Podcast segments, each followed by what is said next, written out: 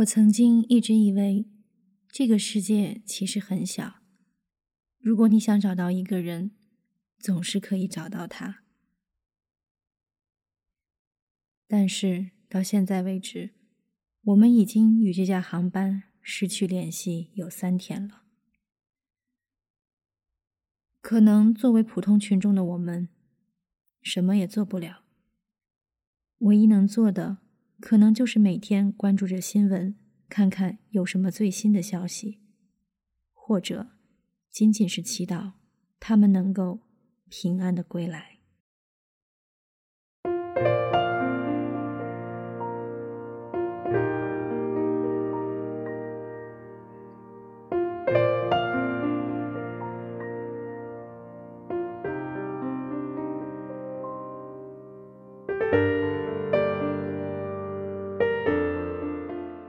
各位听众朋友们，大家好，这里是荔枝 F M 幺九幺二二静听书屋，我是主播古云。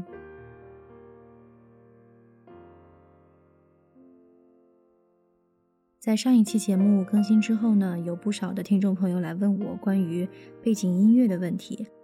在这里呢，我也向各位听众朋友来介绍一下，这个背景音乐的信息我都会放在节目的介绍里面。然后呢，现在是有两种途径。第一种呢，是如果你通过荔枝的网页浏览器来收听节目，你可以看到在网页下端显示的节目的这个内容介绍。但是目前呢，这个荔枝电台的手机客户端还是无法看到节目的介绍。这一点呢，我已经向他们的工作人员反映过了，他们说会尽快的解决这个问题。还有一个途径呢，就是大家可以来订阅一下静听书屋的微信公共号，因为在这个微信公共号中，每一次新节目的推送都会有非常详细的背景音乐的介绍，还有音乐是出自于哪张唱片、哪个音乐人的介绍。如果是对音乐非常感兴趣的朋友，也建议你可以来订阅一下公共号。当然有什么意见和想法，也可以通过微信的公共平台跟我交流。在这里就先谢谢各位听众朋友的支持啦。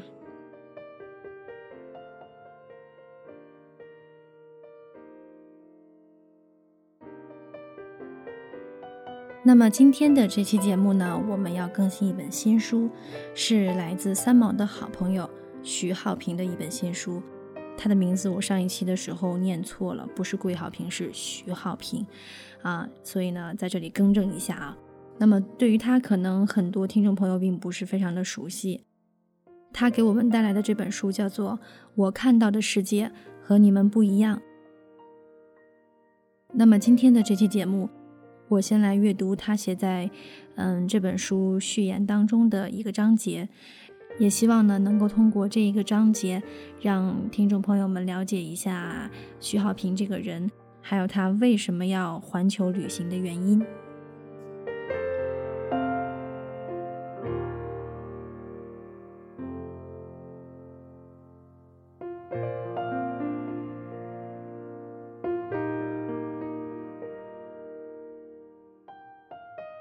我心向世界。早在一九八一年第一次飞向世界，我就开始了自己的环球旅行的梦。在过去的三十年里，我从台湾出发，迄今一共跑了一百八十多个国家和地区，脚步遍布世界五大洲和南北极。每到一个地方，我都用心记录拍摄，迄今已经制作汇集了超过五千小时的视频影音资料。我特别期望寻找到一种能够超越语言文化、自然地理隔阂的心灵交流感动。所谓同一个世界，同一个梦想，其实就是这样。把旅行当作修行，正是我的目标。其实我的旅行就像是一种修行。每到一个陌生的国度，首先我要面对的便是旅途中的奔波劳苦。比如一九九零年，当我首次在埃及参观金字塔古迹区时，当地的温度就超过了四十二摄氏度。而二零零四年我在西伯利亚旅行时，温度是零下四十度。大风夹杂着冰雪，甚至把我的帽子都吹跑了，害我追了一大段路才捡回来。当然了，我还要面对各种行程上可能的危险和变数。二零零一年，在一次亚马逊河之旅中，我和当地土著一起乘坐独木舟撒网捕鱼，结果小船漏水，很快就沉入食人鱼出没的河里。幸好这次事故有惊无险，我们安全地爬到了岸上。但是二零零五年，在南印度的一次满月的湿婆神过火节仪式上，我却被人群意外地挤入重新整理的火堆，结果烫伤了脚底，不得不中断旅程入院治疗。而为了锻炼自己的胆识，我甚至让上万只蜜蜂布满自己毫无衣物防护和药物涂抹的身体。尽管环球旅行危机四伏，我还是乐此不疲，尽可能的以超乎常人的热情和毅力投身到世界各地的风土人情中，并用摄像机记录下自己的行程。无论身处世界的哪一个角落，我都深深地感到地球村就是我的家。同时拥有台大历史学系、英国利兹大学和美国康奈尔大学世界文化史硕博士教育背景的我，非常热衷于对比世界各地文化的异同，不但要自己来亲身体验和当地人进行生活交流，还要把研究感受的结果都用写的、画的、唱的、说的人文方式融入自己的书籍和作品里。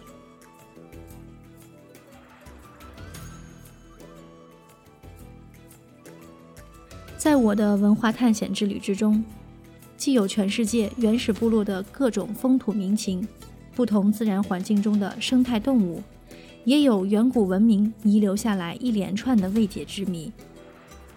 比如智利北部和秘鲁南部有很多木乃伊区，过去这里的人认为人在母亲的肚子里是坐着的，所以死的时候也要坐葬。凡此种种，都让我逐步拓展了胸襟，大开眼界。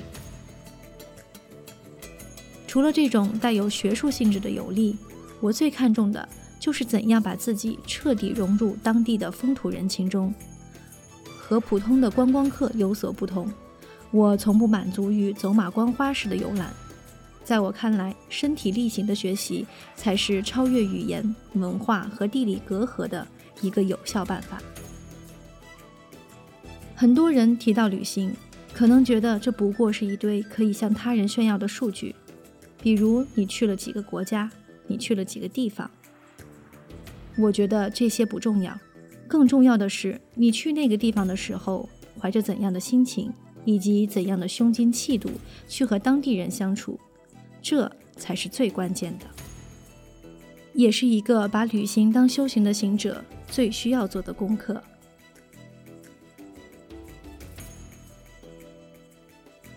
我最辛苦的一刻，恐怕要数二零零四年在菲律宾的一次旅行。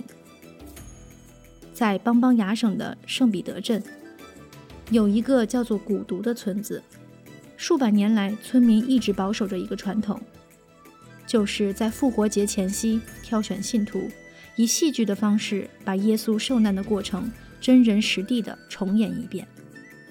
从一九五五年开始，这个仪式使用真正的一体磨成的三寸长钢钉，把人钉在十字架上，至今已延续半个世纪之久。二零零四年四月九日，经过一个多小时的说服，当地人终于同意了我这个首次出现的外国人自愿被钉在架上。我面临对自己勇气的极大挑战，这甚至超过了我在印度过火节时所经历的痛苦和考验。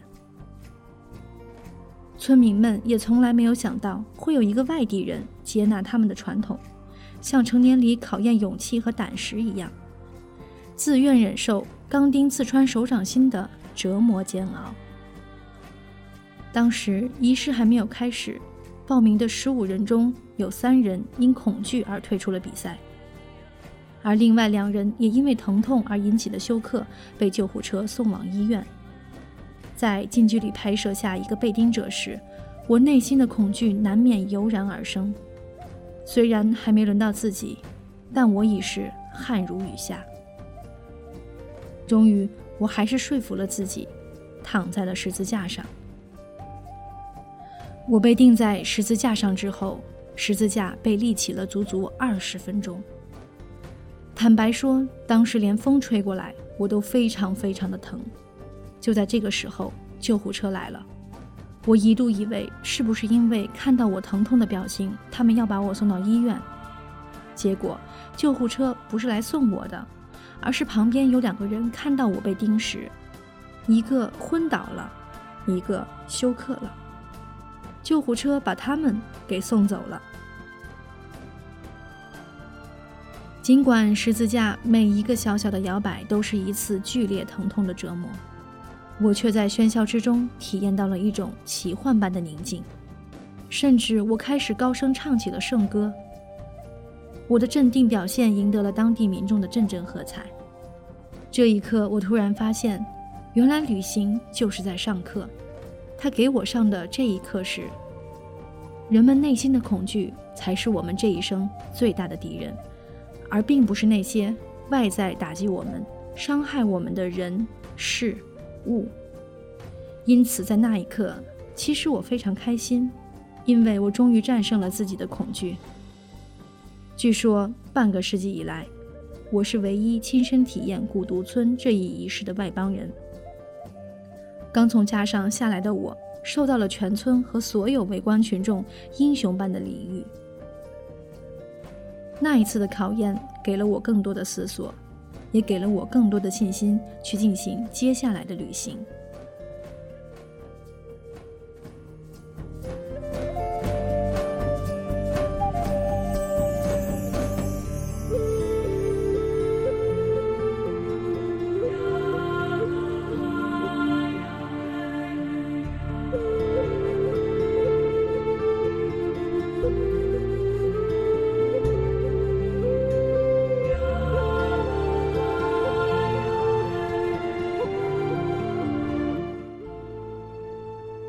到底是谁给了我环球旅行的勇气？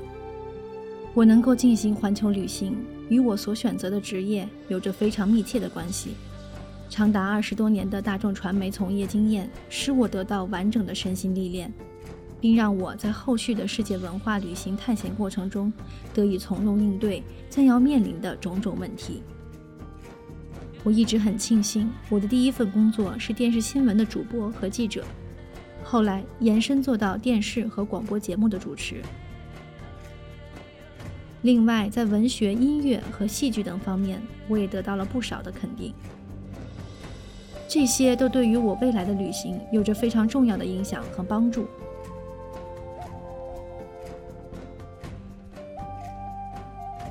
很多人常常问我：“徐浩平，你为什么要旅行呢？有的地方那么辛苦，你做电视主持人或者新闻主播不是挺好的吗？”其实被问久了，我自己也很纳闷，因为旅行还真是很辛苦，要到处奔波，还有那么多不确定的因素。可是后来我才发现，在自己人生中有两位女性真正影响了我，促使我去环球旅行。第一位就是我的母亲。我的母亲在上海土生土长，一九四九年到了台湾。可是没想到，生了我上面的四个哥哥姐姐之后，我出生的那一年，台湾发生了八七大水灾，大着肚子的母亲被泡在了脏水里面。再加上我又延迟两个月才拖到当年圣诞夜这个非常寒冷的日子里出生。妈妈因为难产和产后失调，在人生的最后二十四年，也就是四分之一的世纪里，都是瘫痪在床。很小的时候，我就会照顾母亲。原本胆小害羞的我，总要经常活泼好动地给母亲讲述外面世界的故事。安静下来的时候，我就趴在妈妈的病床边，画下自己的见闻，然后讲给她听。我记得当时自己画了一幅叫做《庙会》的蜡笔画，心里想着母亲看不到外面的世界，那我就画给她看。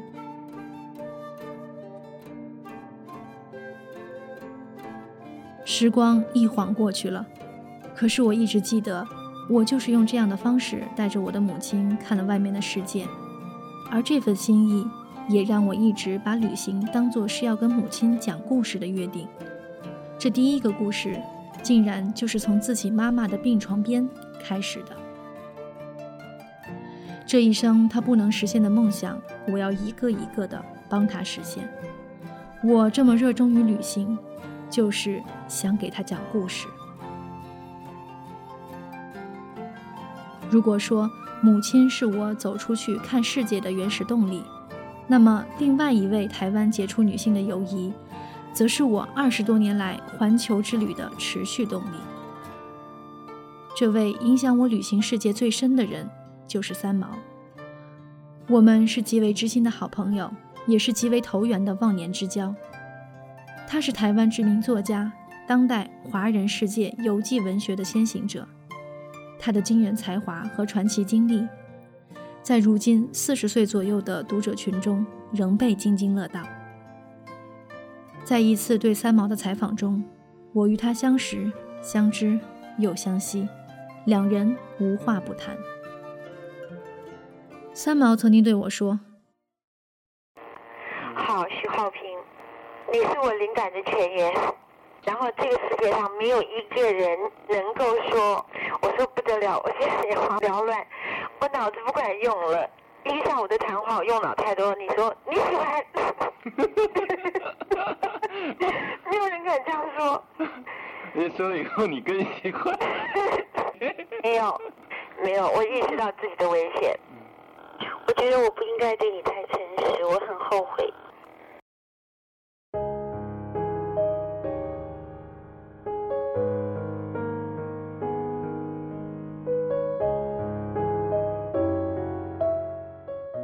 三毛在国外游走时，我们相遇了，并且是一见如故。虽然两人相差近十七岁，但是旅行和写作是我们总也谈不完的共同话题。在一段电话留言中，三毛对我说：“浩平，我是三毛，我刚才看了你写的朱明的这篇东西，不知道你自己看到了没有？我觉得用小标题用得很好，如果你回来的时候要不要来跟我讨论一下我的那篇文章的小标题？如果你想的话，我今天大概晚上一点钟还接电话哈，你在家吗？好，再见。”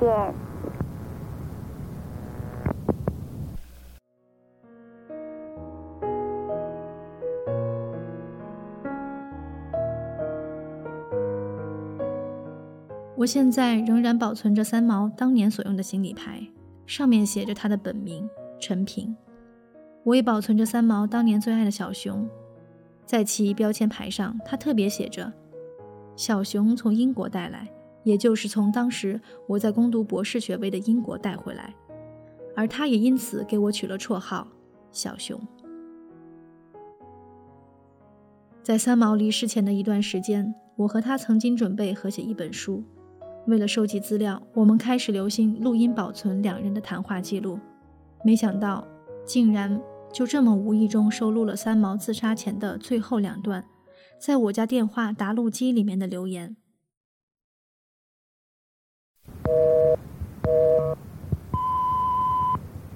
小熊，如果你回台湾了啊，我是小姑，你如果回台湾了请你打病院。如果回来的话，小熊你在不在家？好，我跟你说，我是三毛哈。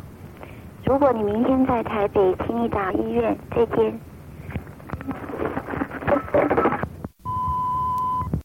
徐浩平，我是三毛，你在不在家？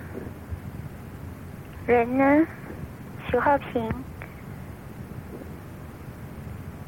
你不在家。好，我是三毛。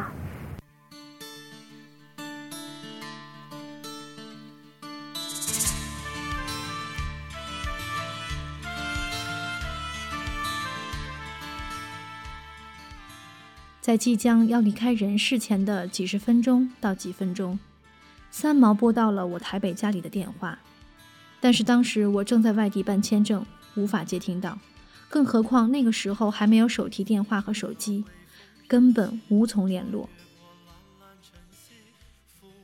在三毛离世之后，我写了一首歌《蒲公英的哭泣》，我总觉得他并不是那么悲伤的过世了，而是像蒲公英一样，你看那个圆球的花絮，吹起来好像一滴滴在飞的眼泪，但是无论飞到世界的哪个角落，它们也都是一粒粒种子，又开始了一段段新的旅程。所以我用蒲公英的哭泣来写三毛的一生，悼念他。当时我正在英国利兹大学攻读社会经济学博士，刚刚放弃了名利双收的主播工作，正准备安心做一名学者，可三毛谜一样突然离世，促使我笃定把他那未完成的环游世界的信念坚定下去。在每一次旅行的过程中，我确实都会有一种很特别的感觉，好像是在接续他的脚步，完成他没有走完的旅途。特别是每次当我读到他过世前写给我的最后一封信时，我心情总是无法平复。小熊，我走了，这一次是真的。在敦煌飞天的时候，浩平，我要想你。三毛生前曾跟我讲，有机会一定要帮他实现几个梦想，只是没想到这些话犹然在耳，他就已经走了。这些话如今反倒变成了我和他的生死之约。第一个，他跟我说他最喜欢小熊，因为他认为这些玩具熊是所有西方小孩从小到大甚至到老都要抱在怀里的，即使弄得旧旧脏脏的，也是一辈子最心爱的伙伴。所以他希望有机会能够让我帮他抱到一只真正的熊。第二个，他说我是属猪的，希望有机会也能够帮他去抱一抱老虎，也就是所谓的扮猪吃老虎。这两种动物是他最喜欢的。而第三个，他跟我讲，世界上有个食人族，他一直想去看看，可是他总是没有勇气去，也没有机会去。因此，下面这个故事，我的旅行，便是我想送给三毛最后的礼物。新几内亚食人族之旅。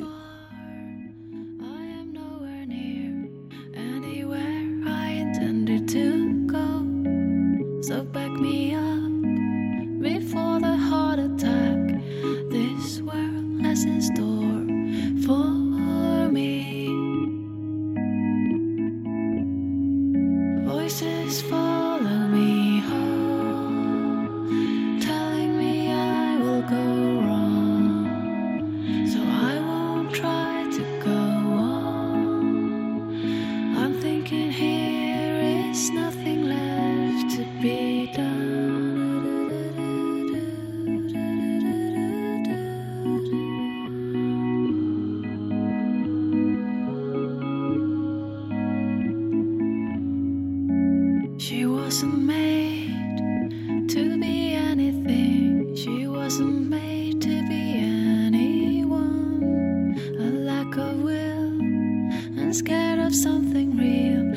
are the things that haunt me still.